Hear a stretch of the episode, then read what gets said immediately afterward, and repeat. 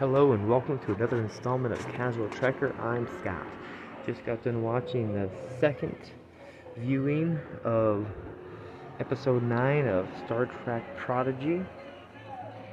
And I must say, I'm really impressed with Dahl. He, uh, or Dal.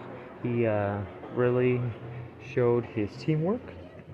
He even referenced the Kobayashi Maru.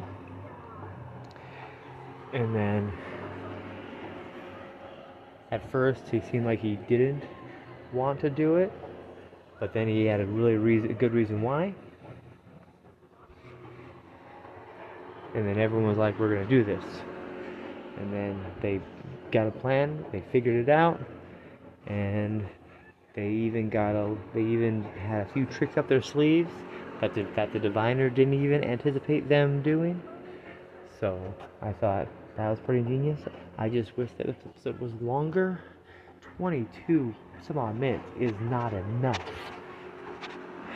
But next week's episode sounds like it's going to be where all the answers are laid bare, I hope. Because we're going to have a break of who knows how long for the second half of season one. We've already had breaks and whatever else, but we knew that was happening because they were already completed.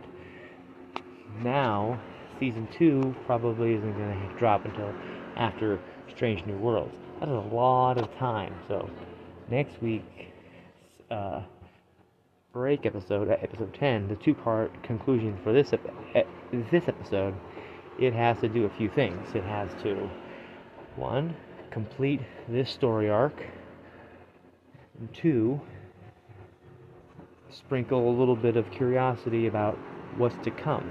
So that way, in the ensuing weeks that you get Discovery and Picard and Strange New Worlds, we're able to still have a conversation about Prodigy.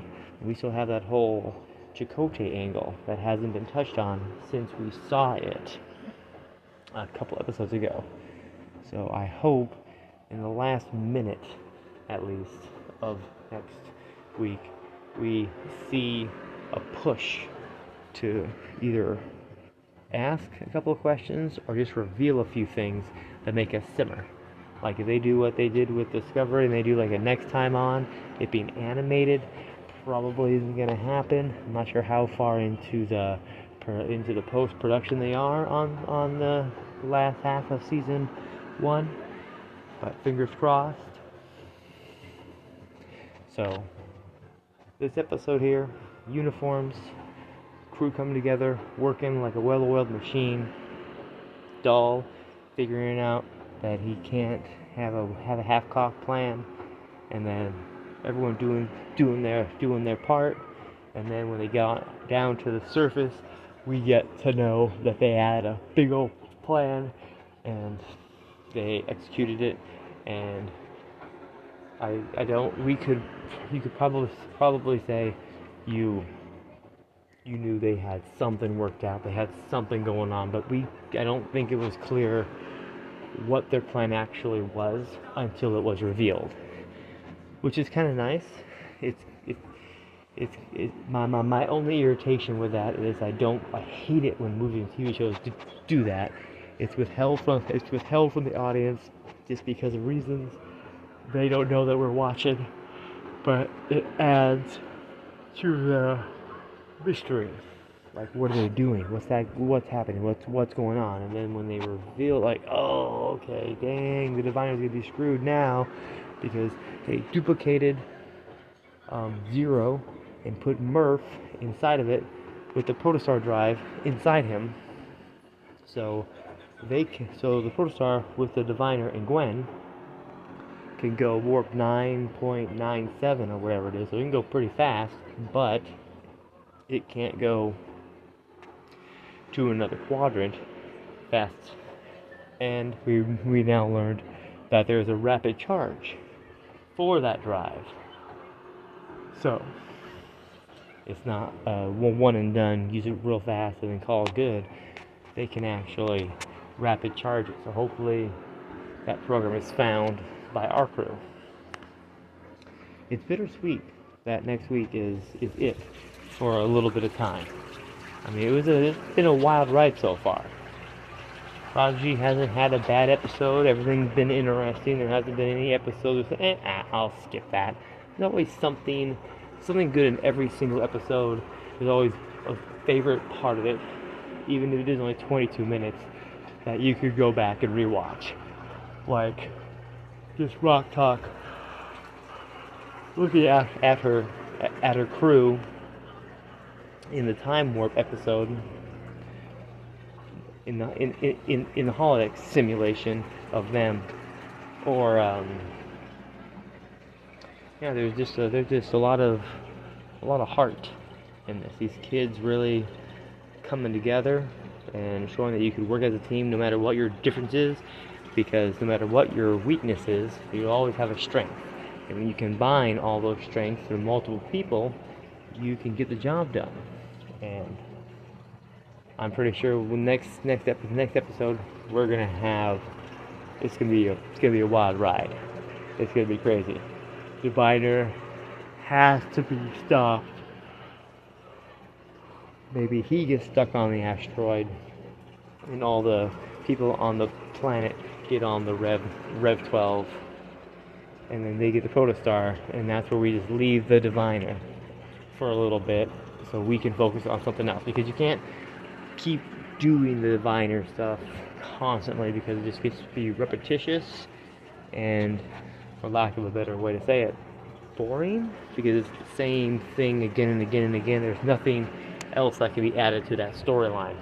Right now we've come to the to the climax of that Gwyn against her father Dal against Diviner and the crew of protostar against them so I suspect in episode 10 the diviner and his henchmen are going to get stuck on the planet, and the miners are going to be able to get on their on the Rev 12, and that's going to be it for at least over the next half of season one.